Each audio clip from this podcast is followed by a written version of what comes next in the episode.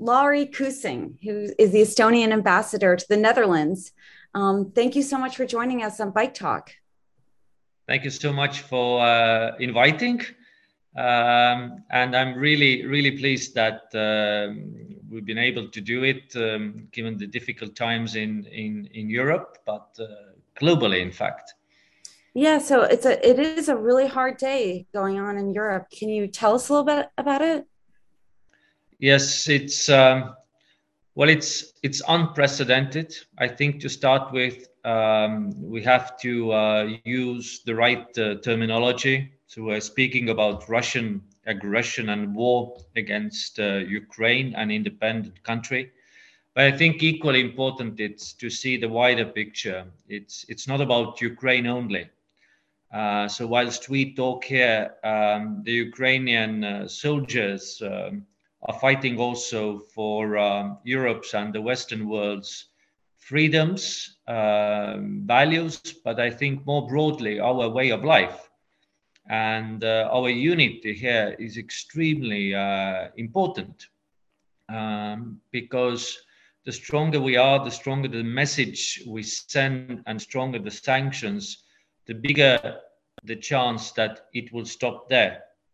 Um, and and at the same time, it's so crucial that we we all uh, help uh, Ukraine, not only in words that of course matter, but also in deeds. My my own country um, has uh, provided uh, Ukraine with uh, ammunition and and weapons like javelins um, we're getting ready, like many countries, especially um, neighboring Ukraine, for possible uh, refugees.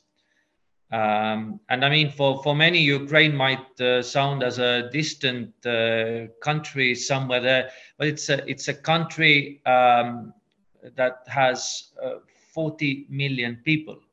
So what happens there, in a way, um, uh, is a turning point uh, for for the Western world, and if we don't handle correctly, the consequences can be really really bad.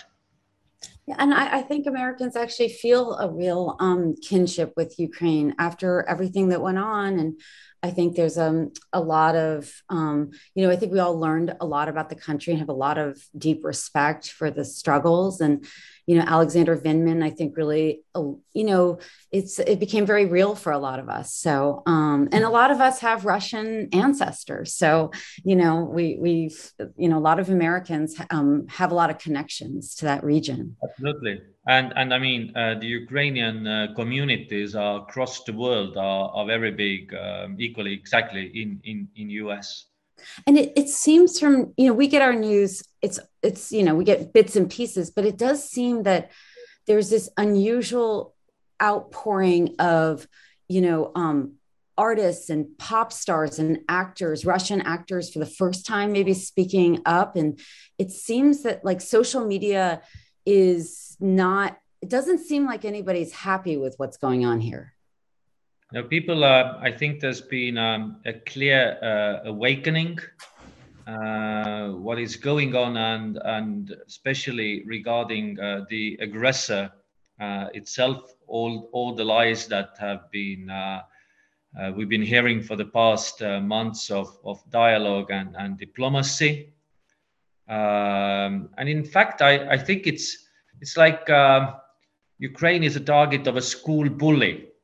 Uh, if you put it in a sort of a smaller environment, and uh, the bullies bullies don't stop uh, if you say politely uh, no. Uh, so you need to perhaps punch back or send a very strong message that this is it.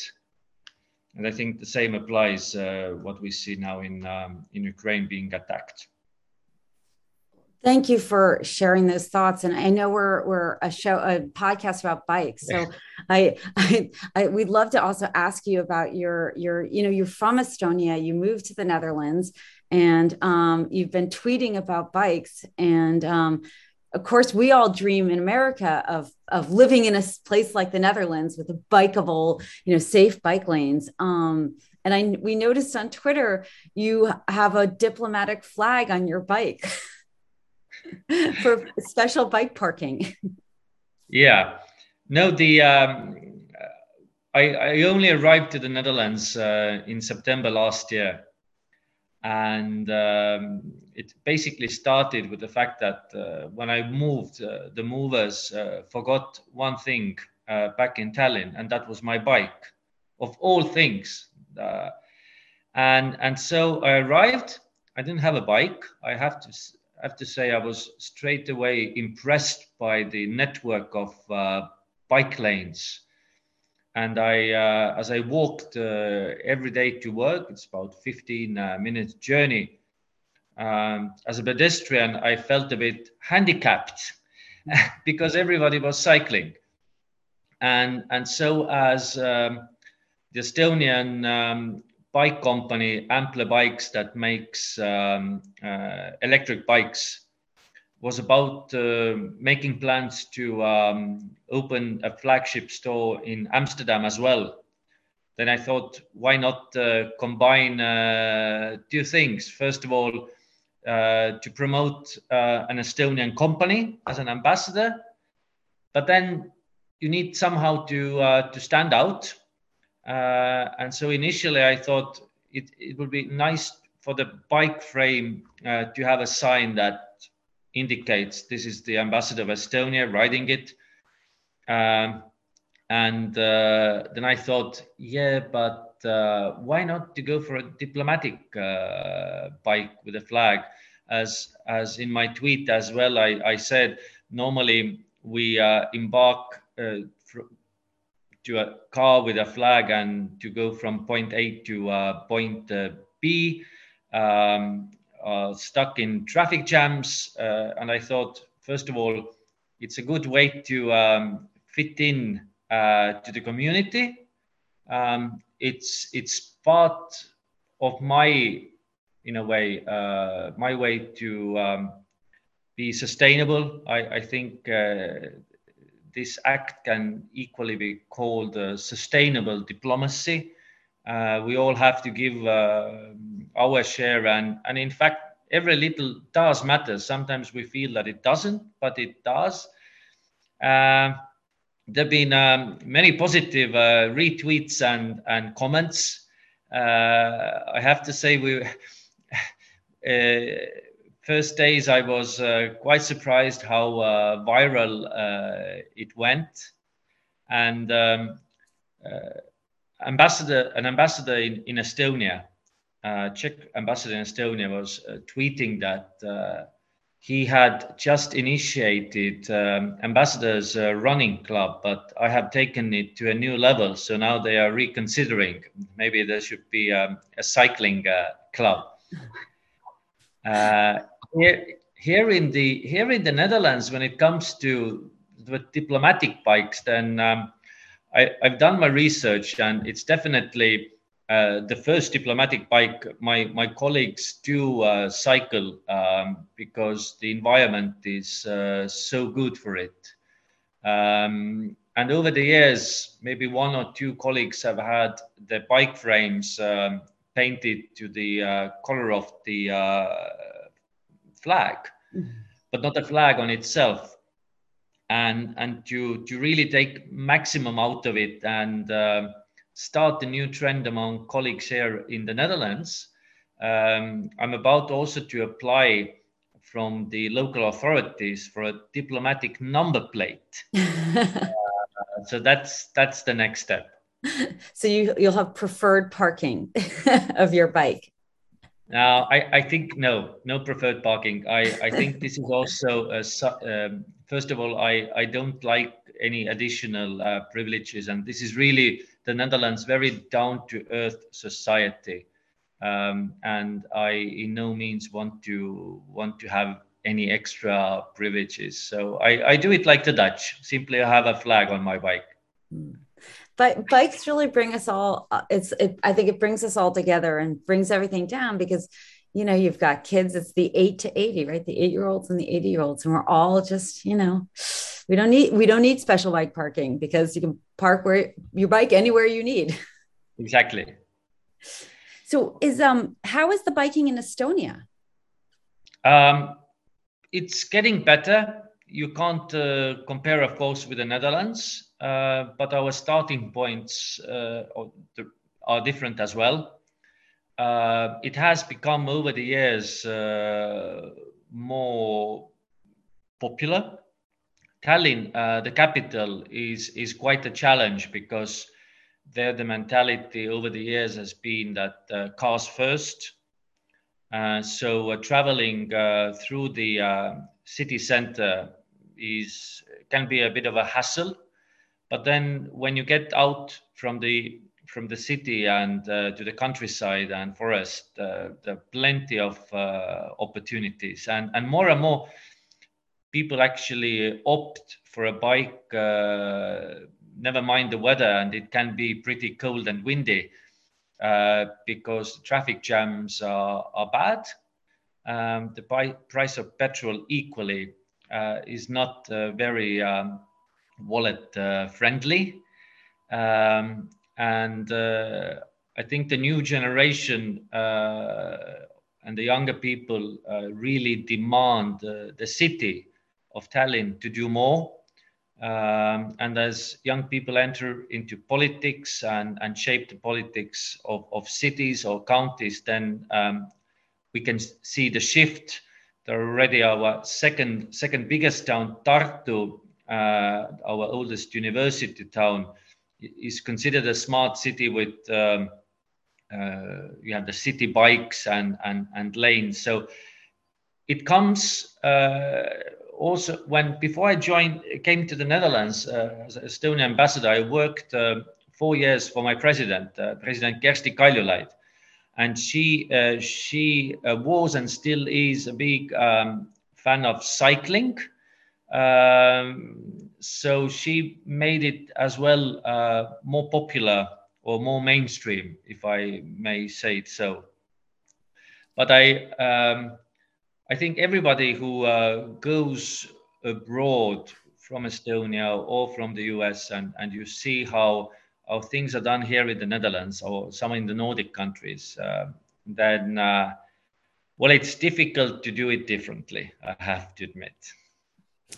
I agree. I was, I'd had um, three days in Amsterdam and three days in Copenhagen. And I took the red pill and the mate, I saw the matrix. I, was, I was sold. And I was like, you can never unsee what you see. True.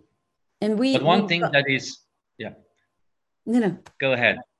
Oh, I was gonna say that we, um, you know, the the podcast talks to the um, the Dutch a lot about how they did it, and um, our problem in America, we're in Los Angeles, is that people don't want to slow their cars down because they want to get the traffic is so stressful. They want to get places.